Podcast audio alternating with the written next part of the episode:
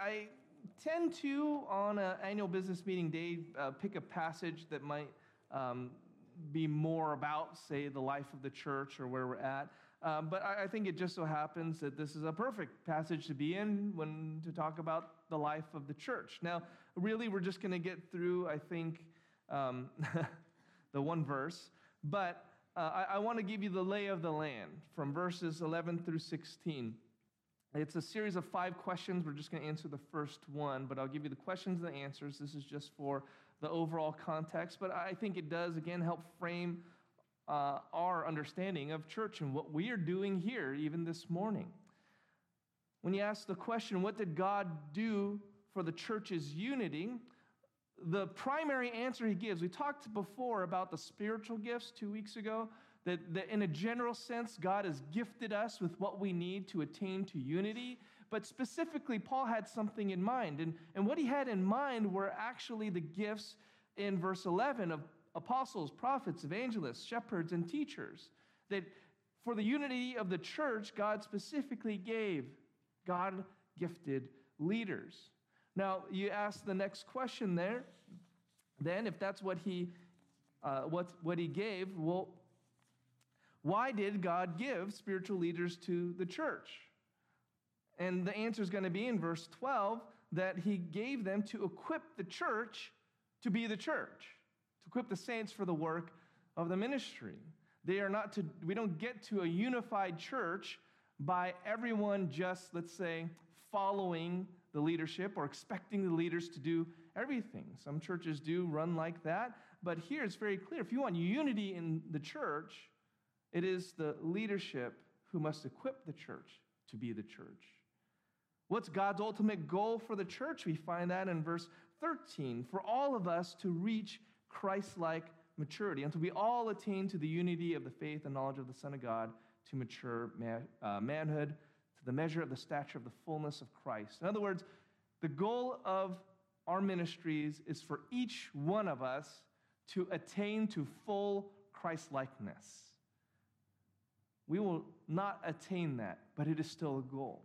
We, we will attain it one day in heaven. Let's actually let me correct myself. But um, there's no church on the face of the planet now that can say we have attained this goal, where every member and every participant of our church is fully like Christ. But that is still a goal. Notice that, that that's, in a sense, impossible in an earthly uh, manner for sinners to, to reach that status, and yet it is still a goal we strive for. Even if something only fulfilled in heaven, yet we still strive for that. That's God's goal. Uh, what is God trying to prevent in the church? What hinders us reaching that goal? And Paul mentions that we may no longer be children tossed to and fro by the waves and carried about by every wind of doctrine, by human cunning, by craftiness and deceitful schemes. When we get to that, we'll talk about this. But there are distractions and diversions from the goal. And Paul is saying if you are equipped by godly leaders, you will avoid the pitfalls of being distracted and diverted from this goal of being Christ like. The church's agenda could be filled with the many things that have nothing to do with Christ likeness and maturing. And so, uh, Paul fully believes if your leadership is spiritually focused and is equipping the church to be the church for the goal of reaching Christ like maturity, you won't get distracted by all the things that are out there. And boy, there are a lot of distractions. Instead, what God is trying to promote what God is trying to promote instead is growing together, and we see that in verse 15 and 16, that as we speak the truth in love, we grow up in every way into Christ likeness. There's an organic process of growth. It's not programmatic, you could say. It's not something where you're churning out a product and the church is just a factory and we churn out cookie, turn out cookie cutter Christians but instead in an organic process where we are not all the same body part. We come together, we grow, and we build ourselves up. And we'll find that love um, is one of these predominant um, themes in the Bible for that. So that's, that's kind of where we're going. But today we're just going to talk about uh, what God did for the church. He gave God gifted leaders, He gave spiritual leaders. And 1 Corinthians 12 28 kind of reflects on that as well when it talks about how first he gave the apostles and the prophets and the teachers. It's the same kind of idea. And we, we need to make a distinction up front that when it says he gave the apostles, the prophets, the evangelists, the shepherds, and teachers, um, he's not necessarily talking about, let's say, the office of these roles, but the gifting of these roles. So there is an office of apostle. We'll get to that in a second. There's an office of pastor. And we see the qualifications that say in First uh, Timothy chapter 3. But that's different than saying you have giftings of a shepherd's heart. You have a gifting of teaching. You may not be the teacher, a pastor teacher, but you have a gifting for that. So there's a little bit of a distinction. Uh, hopefully, it'll become a little bit more clear as we go on between, say, the office and the gift. Now, we come to the first gift the first kind of spiritual leadership gift that God gives, and it is the apostle. Literally, the word apostle means sent one.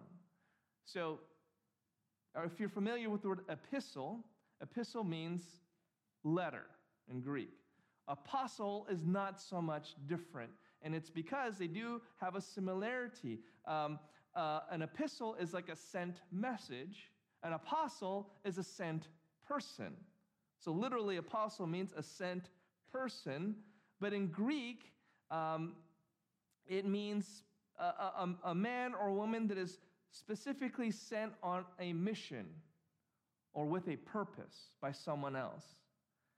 Now, there's no Greek word that's, that's translated missionary in English. Again, the Bible, the New Testament, uh, I should say, was written in Greek. So all the words you're seeing in your English Bible are translations. Um, but if you look for the word missionary, you don't find it in almost any English translation that I know of, and there's no Greek word that would be translated that way. Actually, though, apostle comes closest to communicating the idea of a missionary. So if there was a word that I would translate missionary um, in the New Testament, it would be the word apostle. But here we do want to make a distinction. There's what you might call apostles with a capital A and apostles with a lowercase a. The apostles with a capital A would be like the original disciples. They had to be an eyewitness, and um, they're made up or composed of those 12.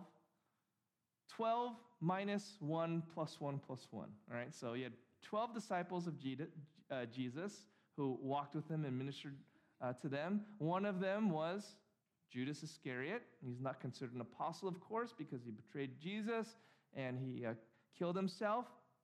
But then in Acts 1:26, what do they do? They added Matthias, and he becomes the 12th uh, disciple or apostle. And these 12 are considered to be of a special or unique class. I mean, they are an apostles with a capital A, not just a, a general sent person of the church, which we'll see talk about just in a second, but these are specially commissioned men who were um, uh, eyewitnesses and ministers uh, with the Lord Jesus. Paul is sort of in a unique class because he was, as he calls himself, one untimely born, but he is part of that kind of capital A apostles, even though he is uh, sort of um, different in that he didn't directly minister with Jesus. He encountered Jesus on, on the road to Damascus. Um, but those 13, you could say, would be of the special, unique class of apostles, capital um, A. But you do have others in the Bible considered to be an apostle, like Barnabas. In Acts 14 14, um, the writer of Acts, Luke, calls Barnabas and Paul both apostles. You also have mentions of other men like Apollos being an apostle and James, the half brother of Jesus, being called an apostle. So, what Paul is talking about here then is more like that second class of lowercase a apostles. Um, now, that gifting, which we'll expand on in a second, was of course applicable to the capital A apostles. So they obviously had that gift, but um, that is a separate class. You also had these apostles, lowercase a, um, you could say, who are essentially church planters. they form a, a bridge, as we see in the book of Acts, between the original apostles and the elders slash pastors. And if I say elders and pastors, they are interchangeable as far as the New Testament is concerned. Um, there's the same position or person. So the lowercase a apostles seem to form a bridge between the capital A, you know, 13 apostles, and the elders and pastors of a local church. It's, exact, it's actually what we see in the book of Acts. Now, I, um, for sake of time, um, I'm going to kind of just do a, a gloss over of it, but you can, you know, search this out for yourself. But essentially, in Acts chapter 1 through 11, it's sort of its own section. It's the life of the early church, the birth of the church, Jerusalem and Judea. Um, and you're just starting to get out into the Gentile word. And there, whenever you see the word apostles, it almost certainly means the original disciples of Jesus plus Matthias. So you have a passage that makes a distinction that uh, in Acts 9:27 that Barnabas uh, was not considered an apostle, even though in Acts 14:14 14, he is. Barnabas brings someone to the apostles, but it doesn't sound like he himself is one. So Acts 11 and on, there's a transition, transition in the book of Acts where the gospel, it goes out into the Gentile wor- world, um, and there's a Gentile mission partially because there's persecution happening and they're being driven out, but also because there is a growing ministry. That the Gentiles, the gospel is being open to the Gentiles. Well, the Gentiles don't primarily live in, you know, Jerusalem, Judea, Samaria. They live in the uttermost parts of the world. And so Barnabas is uh, specially commissioned to go and take the gospel out to the Gentiles and also to find a man by the name of Paul and see uh, what the stories have been about him and whether they're true or not. So the Gentiles start getting saved. Paul and Barnabas are off on their missionary adventures. Starting from Acts 14 14 and on, Barnabas and Paul are both considered apostles. And if you read Acts 14 through 16, you always see the word apostle coupled with the word elder apostles and elders, apostles and elders, apostles and elders. So if you look through Acts 14 through 16, chapter 14, 15, 16, apostles and elders, apostles and elders. Before that, it was just apostles. Now, or and elders referred to the leadership of the Jews, actually. Um, so you see apostles and elders, apostles and elders, and this is because churches are being planted by apostles, and then those churches are appointing elders to be uh, leaders of those churches and those elders were then expected to shepherd the flock, and the apostles, or you know, their church planters, they would move on to the next region, do the same thing all over again. So you have apostles and elders, Acts 14 through 16. Um, you essentially have the idea of apostle in the book of Acts fade out after that. And you talk more and more about elders. And by Acts 20, you have enough churches and elders that they are definitely seen. Pastors are definitely seen as the overseer of local churches. They are gathered together um, to have discussions with the apostles. The apostles are sort of a giving commissions now to the elders. So you see this transition from the capital A apostles to these lowercase a apostles to pastors in the local church. So the gift of apostleship is. Uh, seems to be very important in the initial establishment and foundation of these churches. Now, we here at ICC, we don't interpret the gift of apostles to be something that continues past the time of the early church um, in, a, in, a, in, a, in a broad sense, either the capital A apostle or the lowercase a apostle. But you could say that perhaps the essence of the gift of apostleship, if it is present today, is something more like and more closely associated with those who are gifted in church planting, especially in unchurched areas of the world. That is what apostles did, is they planted churches in unreached areas of the world. So you might consider that many of what we call missionaries have this kind of, of gifting. So that, you know, that might be fair. Um, but we would definitely say that the office of like an apostle, um, and there are whole you know, ministries that, that are very much surrounding this idea of an apostle, we wouldn't agree with that, especially since the main thrust of it is that they plant churches. And of course, that's necessary for the unity of a church because they're planting churches to begin with. Next, you have the apostles. He gave the apostles and the prophets. Um, now, it was often the case that people could have multiple gifts. So it's not that you're just the healing uh, gifts, you're just the tongues, you're just the administration. Oftentimes there's blending of gifts. So you can clearly uh, see in the New Testament that the capital A apostles, say like Peter, was also a prophet. I mean, he wrote scripture, he spoke, he received scripture from the Holy Spirit, and he communicated that to others. And so there's some overlap of, of those kind of giftings. So, you know, someone could have the gift of prophecy and the, the gift of, you know, maybe tongues or something. Um, but here specifically, we are talking about what was, why this was necessary for the unity, the formation and the unity of the early church. Um, the gift of prophecy was uh, something that in the Old Testament was maybe primarily defined by giving divine authoritative proclamations by inspiration of the Spirit. Um, sometimes the Old Testament prophecies were predictive, and that's the way we tend to think of prophecies. you're telling me something about the future, but that wasn't always the case. Um, but yes, there were certainly uh, many prophecies in the Old Testament that's telling what God is going to do before it happened. Prophets in the Old Testament, they often uttered judgments about the consequences of the sins of the people.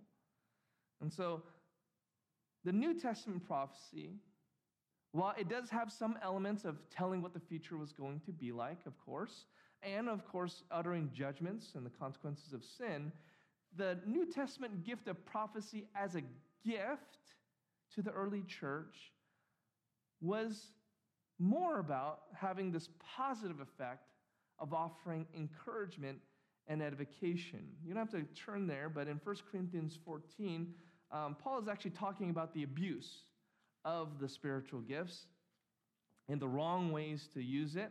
Um, but he says this about the gift of prophecy, uh, uh, 1 Corinthians 14 3. He says, On the other hand, the one who prophesies speaks to people for their upbuilding and encouragement and consolation. Verse 33, um, uh, 1 Corinthians 14 31, I'm sorry. Uh, for you can all prophesy one by one, so that all may learn and all be encouraged. So, the gift of prophecy, the gift of it, not just um, the, a, prophet, but the gift of prophecy in the New Testament, um, seemed to be maybe a little bit less doom and gloom, which, to be honest, when you read a lot of the Old Testament prophecies, it's a little bit depressing. Now, usually there's always a lot of bad news and then good news. Um, but here, you really get the sense that the prophesying here is for, for building up. It's got a little bit different goal to it um, than in the Old Testament. So there are some differences, but certainly we're talking about authoritative declarations. We're talking about men and even women, because were women were also uh, gifted uh, with this spiritual gift. They were giving authoritative divine proclamations by inspiration of the Holy Spirit. Um, and they would be held to the same judgments, let's say, of if you utter false you know, statements and false declarations, then you would be a false prophet. Uh, but there's a little bit of difference in the New Testament there that the prophetic gifts seem to be a little bit more um, encouraging. uh, why did the early church need this gift of prophecy at all?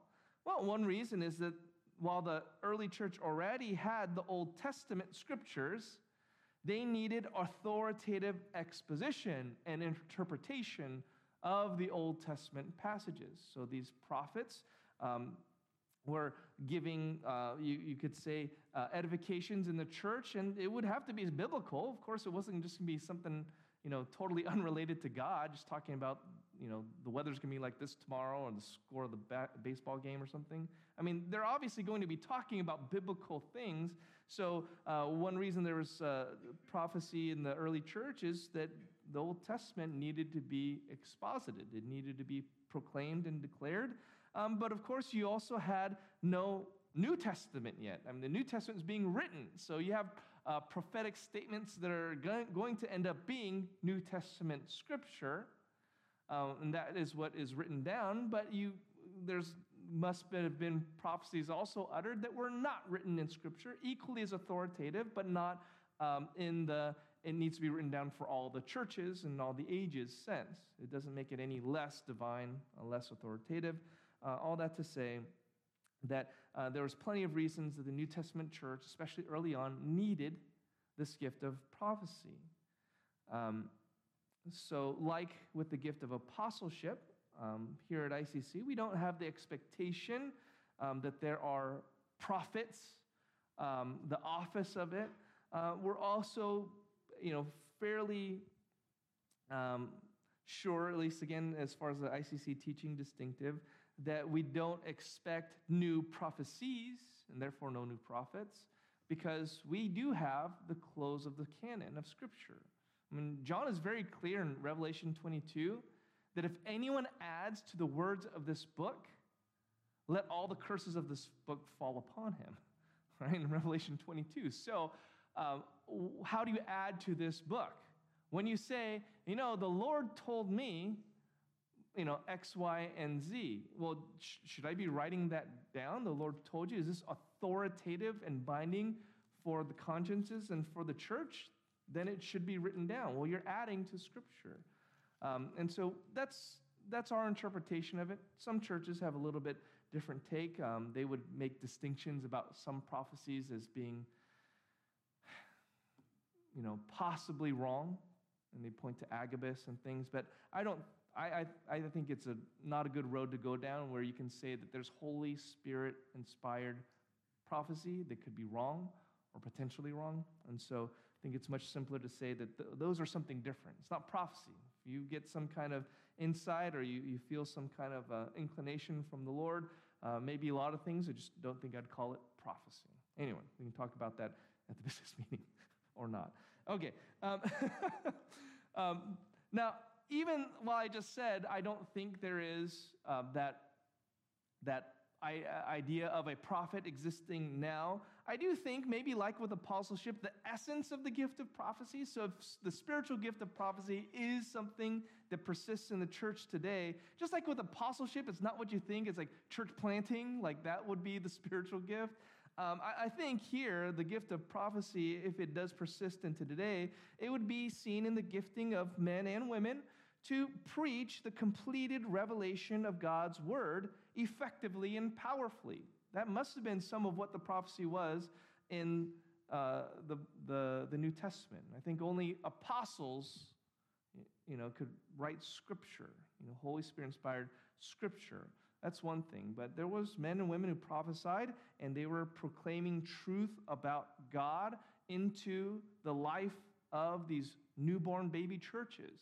Well, I think if that gift does persist today, it is in uh, men and women who can um, effectively and powerfully deliver, understand, and deliver the word of God to, to congregations. So, um, that is the gift of prophets. Next, we have the evangelist. Now, this word evangelist only comes up twice in the entire New Testament. It's a title in Acts 21 8, where Philip one of the disciples of Jesus and an apostle of the early church. Philip is called the evangelist. Um, it's also it comes up another time where Paul tells Timothy in 2 Timothy 4 5, do the work of an evangelist. Well, what is evangelist? What does that even mean? Well, I know it doesn't look anything like the word gospel, but literally, evangelist if you're really going to bring it into English, you would bring into English as gospelist. Why? Well, evangel in Greek means good message, right? Good message. The EV part means good, uh, and the angel means message. Remember, an angelos, an angel, is a messenger. So that's the connection there. Um, so, good message. Evangel means good message. The English word gospel comes from Old English, the word God, which doesn't mean God, it means good, and spell, meaning story or message. So the word gospel means good message or good news. So evangel and gospel, they mean the same thing. So an evangelist is a gospelist, if that makes sense. Someone who just can't help talking about the gospel. Perhaps since Philip is identified with this gift, it's helpful to remember what happened to him. Um, Acts chapter 8, if you remember, the Lord used him to minister to an Ethiopian eunuch. The Lord, angel of the Lord said to Philip, Rise, you go this way to, on this road and just, just go on it. It's a desert, by the way, but just walk. What does Philip do? He goes. First requirement for an evangelist obedience. He rose and went. And there was an Ethiopian, a eunuch, who's an official, court official of the queen of the Ethiopians. He's on his chariot, and what's he doing? He's reading the scroll of Isaiah.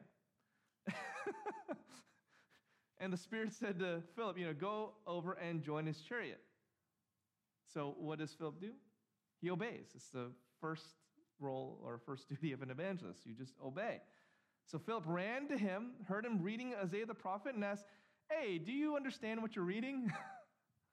and the man says, How can I unless someone guides me? And he invites Philip to join him up on his um, carriage, and they read the scriptures. And Philip, it says, opened his mouth, and beginning with this scripture, he told him the good news, the evangel, the gospel about Jesus. And then you know the rest. He says, Well, what? Can I get baptized right now? And you got to imagine this is a court official. And, and essentially, Philip says, Well, there, you know, there's some water over here. yeah, that's good enough. Just water on the side of the road.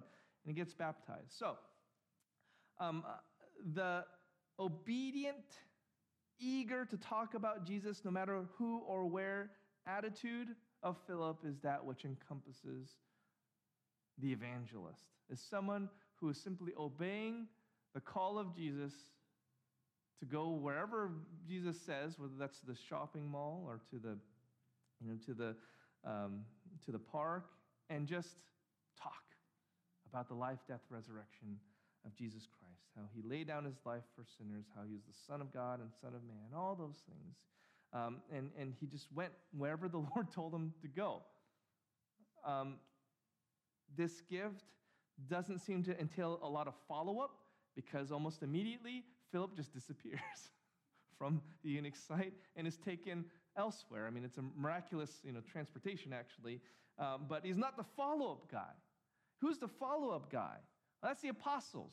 You got evangelists, he comes into an area, he's preaching the gospel, you got a bunch of Christians. And you call an apostle. We need an apostle here to establish a church. And when that church was built up and encouraged by prophets who are declaring the word of God, giving specific biblical authoritative proclamations to that church, it was built up, and then they would appoint pastor teachers to take responsibility for the churches. Not apostles, not evangelists, not prophets, but pastor teachers were given the responsibility to oversee these churches. And that, of course, leads us to the last gift of the church's leadership shepherds and teachers. Or the word shepherd, that's what pastor means. So you could say pastor, teachers there. Um, the way this is phrased in Greek is that these two gifts of pastoring and teaching are related. I won't get into all the you know, grammatical nuances, but either this is one gift of the pastor teacher, uh, or two interrelated gifts, pastors who must also be teachers. Either way, the expectation is that they go together, and, and one you know, commentator uh, or a couple commentators say it this way every pastor is to be a teacher, although not every teacher needs to be a pastor. Um, having said that, these are, again, gifts. These are gifts that pastors must have is the gift of pastoring and the gift of teaching. What is the gift of pastoring? One other word for pastoring is shepherding. Shepherding has to do with the care and meeting of needs of sheep. Jesus told Peter when he restored him to ministry in John 21 Feed my lambs, shepherd my sheep, feed my sheep. This was the ultimate task that Jesus was giving to Peter as a, a future apostle, as one of the ones who would lay down a foundation for the church. As the one who had betrayed Jesus and needed to be restored, this is what was on Jesus' heart to tell Peter as his preeminent task, and it's shepherding. The same Peter would one day write years later 1 Peter chapter 5 verses 1 through 3. Peter the same Peter will write, "So I exhort the elders among you." Again, elders, pastors, overseers, all the same. I exhort the elders among you as a fellow elder and a witness of the sufferings of Christ, as well as a partaker in the glory that is going to be revealed. Shepherd the flock of God that is among you, exercising oversight, not under compulsion, but willingly, as God would have you, not for shameful gain, but eagerly, not domineering over those in your charge, but being examples to the flock. And when the chief shepherd appears, you will receive the unfading crown of glory. I love, I, and you can ask Bing as well, but Peter's story and his arc is so incredible. Um, it's filled with so many ups and downs. Um, he's probably the most, in my opinion, the most three dimensional character in the New Testament, meaning uh, where you get such different looks into his life, his failures and his successes, and his growth, and uh, everything in between.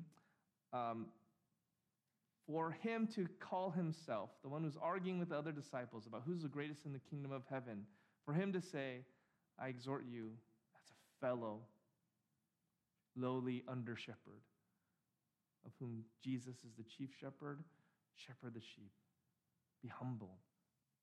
It's a great message, and um, it's one obviously that, that Peter, it stuck with him after those words in John uh, chapter 21. Shepherding, we see it all over the New Testament. Uh, it is a self sacrificial care for those who are weak, for those who are lost and desperate, those who are sick. That is what a shepherd does. Um, and we'll, we'll actually talk a little bit more about that when we get in later into Ephesians 4. Teaching is not anything different than what you might think as a gift of being able to teach. It's being able to understand ideas and um, teach them to others so that they understand it as well. Some people are great learners, not good teachers. Um, but I think someone who's a good teacher is able to take a lot of information and uh, is able to clearly communicate it to others. Now, of course, this gift has specifically to do about understanding and applying the Word of God to people's lives. 2 Timothy 3:16 and 17 um, says, All scripture is inspired by God or breathed out by God and profitable for teaching, for reproof, for correction, and for training in righteousness, that the man of God may be complete, equipped for every good work. So the Word of God has within it everything a person needs to do all that God requires in terms of instruction and correction. You, you still need the Holy Spirit to empower you and so on. But as far as a, a, a book that gives you everything, this is that book. And you need people that can teach it and communicate it clearly. Um, this is now pastor teachers set off in a way that suggests that the pastor teacher is something different in character and class than the apostles, the prophets, and evangelists. It's kind of uh, grammatically a little bit distinct from those first three things. And I've already talked about how those three gifts are very important for the establishment, especially of those early churches. However, it is clear in the book of Acts and the way the rest of the New Testament unfolds that qualified pastors are how churches are going to be sustained and grow in unity. Now, not to keep saying the point over again either, we are, I want to emphasize, talking about giftings and not offices. So, ICC, teaching distinctive, we affirm that the office of elder, overseer, pastor, again, interchangeable, is for men. 1 Timothy 3 1 and 2, he must be the husband of one wife. Literally, a one woman man. There's a it's, a, it's a male thing. But this does not mean that a woman can't have a gift of caring for sheep or for teaching or for prophecy or even apostleship. There are possible uh, women, lowercase a, apostles. There's all the uppercase a apostles were all men, but lowercase a, there's some indication that there maybe may have been some women who might have been considered uh, apostles. So we're not saying that women cannot be gifted in these ways, and they were in the early church, um, but we would say the office of a pastor is something that is for men. Um, and uh, to be honest, we see that women are called to be you know, carers of the sheep and to even teach. We see that in Titus 2, 3, and 4, um, that the older women are to teach the younger women. So, of course, we would expect them to be gifted, spiritually gifted in that. We also see examples in uh, the book of Acts of a, a husband wife, or really a wife husband duo, Priscilla and Aquila, uh, the wife usually being um, more prominent in terms of the, the way the text is laid out. So they don't have any formal title or office, you know, apostle, prophet, evangelist, but apparently they have the gift of teaching, possibly even shepherding when you read Acts 18. All that to say that these were certainly necessary early gifts for the establishment of this early church and for them to see seek unity. There is a it seems a distinction that the pastors um, and elders seem to be the, the way that um, that the church after the time of the apostles is going to be sustained and united, but we might see some analogous kinds of ministries now uh, or giftings of church planting, of proclaiming the word, of sharing the gospel um, here and now. So I, I don't want to immediately just dismiss that those gifts are not in effect now, but we got to really understand what those gifts are actually about. Now, I want to use that as a segue to talk very briefly now about ICC. Um, I want to make just uh, three comments about the pastors here. That's myself, Bing, uh, if he gets reapproved for another three year term, uh, and, and Pastor Chris. Um, I have been blessed to get to know them over the past uh, several years being a little bit longer than Chris, since uh, Chris got hired about six and a half years ago, I think. Um, and I've been very blessed to sit in many hours and hours and hours and hours and hours of meetings with them um, to shepherd the flock, um, to um, you know, bring our experiences and personality to bear with each other, to not always agree on everything, um, to be thankful for their insights and wisdom, um, to you know, fight through some battles. I mean, some ones that stick out in my mind is when we're coming up with our divorce and remarriage policy um, in the wake of a church discipline regarding that. Um, time of COVID, it was, I think, instrumental and providential to have both uh, Bing and Chris as leadership of this church. I've been very blessed. Um, they are two men that I, I think have the church's best interests in mind and at heart um, and that I can trust them uh, with that. I, I, don't know that I can say that, or I, I, I don't say that lightly to say that I believe that these men would try to do everything they could for the best of this church.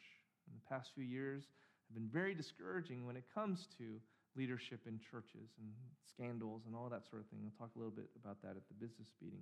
But I, I want to just make three quick comments the first is based on 1 Timothy 3. You have a list of qualifications there of, of elders. And I've preached on that before not too long ago in the evening service. Um, but really, what 1 Timothy 3 is saying when it talks about an overseer must be above reproach and sober minded, self controlled, respectable, hospitable, and so on and so forth, what is that really saying? What it's saying is, how can you keep, how can you know that these are true of a, of a man without knowing the man. So, the first thing I want to say is that we, pastors of this church, we want to and we need to be known men. We need to be known by you. How can you know if we are these qualities and these qualifications unless you know us? We expect that. Almost every single pastor and so called man of God in the past few years who has fallen from that position, and of which unfortunately I can give you a list. Almost every single one was put into a position where the results they garnered were mistaken for character and calling. In other words, because they could get a result, more money, bigger church, better programs, more radio shows, that that was mistaken for character. Gifting and talents were being blindly followed rather than tempered and tested by their churches to produce true wisdom and humility in the so called men of God of a church. We cannot be distant from you. We don't want to be distant from you. We need to be held into account by you. You, this is for the church to hold pastors accountable to. And you cannot do that without asking, you know, hard questions, without giving us a little bit of pushback. And get to how much is too much in just a second. But we need a communication with you. We need to be known men. Having said that, we can't be perfect men. That's my second point. Don't expect us to be perfect men. Again, Paul, Peter. I love Peter because even as an apostle, I mean, it's one thing to say, you know, Peter was such a screw up in the Gospels, and you think, man, he keeps putting his foot in his mouth, and you think, ah, but, you know, Jesus restored him, and, you know, after that, you know, he was well on the road to successful ministry.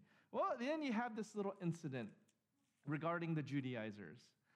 Uh, and, and, and Paul says this in Galatians chapter uh, 2, verse 11 through 14. I mean, this is recorded in Holy Scripture. When Cephas, and that's, that's Peter, okay? And, and he's almost like using this different name for Peter because it's like Peter's not acting very Peter like. But when Cephas came, or maybe he is, when Cephas came to Antioch, I opposed him to his face because he stood condemned. For before certain men came from James, he was eating with the Gentiles, but when they came, he drew back, the Judaizers, and separated himself, fearing the circumcision party. And the rest of the Jews acted hypocritically along with them, so that even Barnabas was led astray by their hypocrisy. But when I saw that their conduct was not in step with the truth of the gospel, I said to Cephas before them all, If you, though a Jew, live like a Gentile and not like a Jew, how can you force the Gentiles to live like Jews? In other words, he calls Peter out for many things. I mean, think about it. Just in this one passage, what is the accusation against uh, Peter? One is that he is fearful of man. You know, he, was fear, he feared the circumcision party, the Judaizers. Not only that, he was a hypocrite. He was acting hypocritically with what he believed. Not only that, he was leading other people into hypocrisy. Barnabas, I mean, Barnabas knows his stuff, but it's Peter. If Peter does it, it must be right. And not only that, that he was a heretic. His conduct was not in step with the truth of the gospel. That's false teaching. Peter was not a perfect apostle, not a perfect pastor. We aren't even as sanctified, and by we I mean Bing and, in Chris. We aren't even as sanctified as Peter. Therefore, we can sure use some grace. You need to know us. You need to, you need to understand if we are meeting these qualifications of an elder or pastor. But don't be surprised if you find out we're not perfect. We can't be. And so be willing to extend to us some grace. Um, Paul captures it pretty well in 1 Timothy when he talks about how you should approach a, pastor. He says in 1 Timothy 5:17, there's um, honor that must be given for those who rule well or should be considered worthy of double honor, especially those who labor in preaching and teaching. And then he says in verse 19, do not admit a charge against an elder except in, on the evidence of two or three witnesses. In other words, there is an expectation that pastors are going to make mistakes. But don't be too hasty. Make sure that other people can corroborate. But when you come to him, it is what? In the spirit of Matthew 18, which is a spirit of reconciliation. It's a spirit of winning your brother. But as for those who persist in sin, an elder, rebuke them in the presence of all so that the rest may stand in fear. So if, there is grace, but it's not that you put up with sin either. And I, I don't think I've ever seen either of these men persist in sin. Um, but there is a grace, uh, a gracious way to approach us, a necessarily gracious way to approach us. We do need to be held into account uh, by you, but uh, don't expect us to be perfect men. Lastly, third point, we need to be, therefore, prayed for men. I love 1 Thessalonians 5:25. a really simple one. Brothers, pray for us.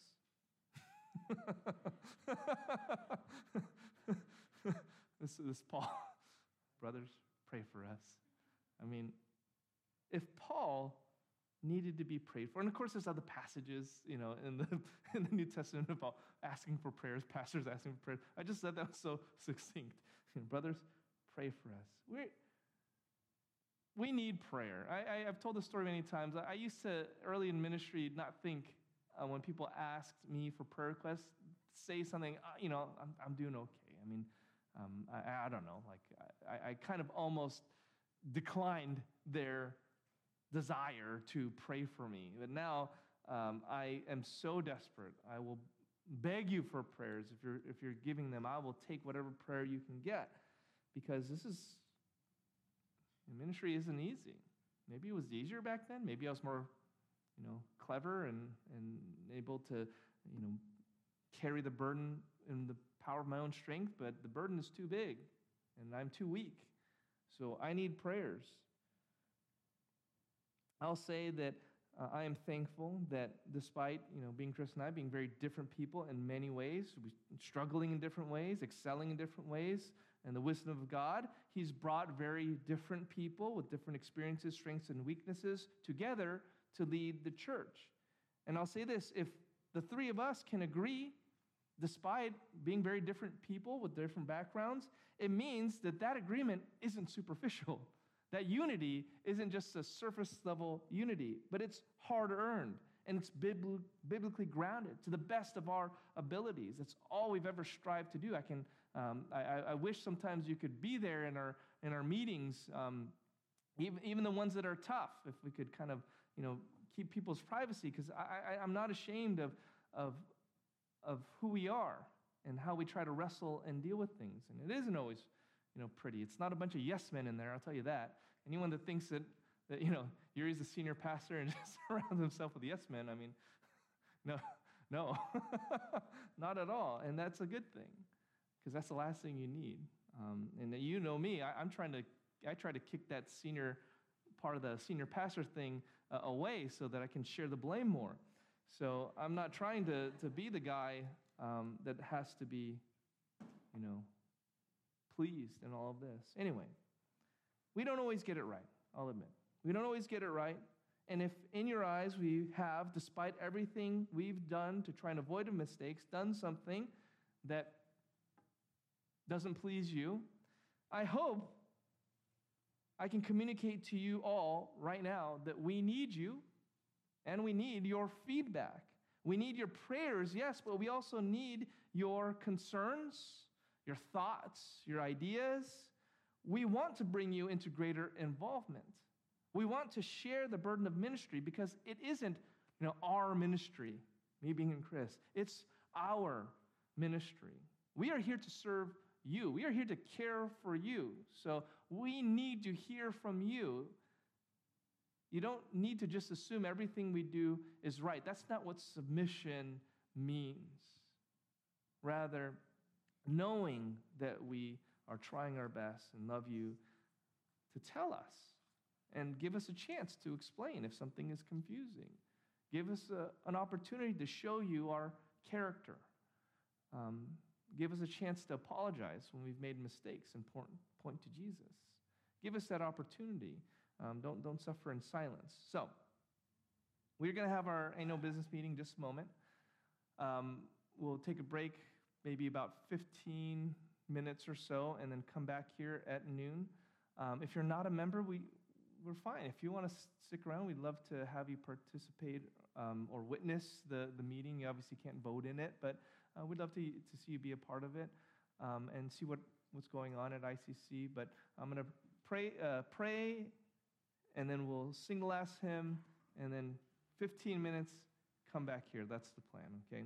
Heavenly Father, thank you uh, again for uh, this church, and I do thank you personally uh, for the leadership you've brought here, um, for the deacons, and for all the volunteers who serve. Actually, um, there are many who have made this ministry their ministry and have brought it into their hearts, and for that I am endlessly grateful for because we are seeing the unity that the Spirit brings to a church. When He is uh, ruling in our hearts and working in our hearts and empowering us by his giftings um, to do the work of the ministry. So thank you, Lord, for the Spirit's work here at ICC. I pray, Lord, that you would continue uh, that work of unifying us as we have uh, this meeting in just a moment. And that uh, beyond all that, that you would continue to build your church. Lord, it's the work you begun with those first apostles and, and prophets, Lord, and pastors and there in the book of Acts in the early church. And here we are continuing their legacy. I hope and pray. Uh, may we be faithful until the day the Lord comes. And I pray this in Jesus' name. Amen. Let's stand and close with.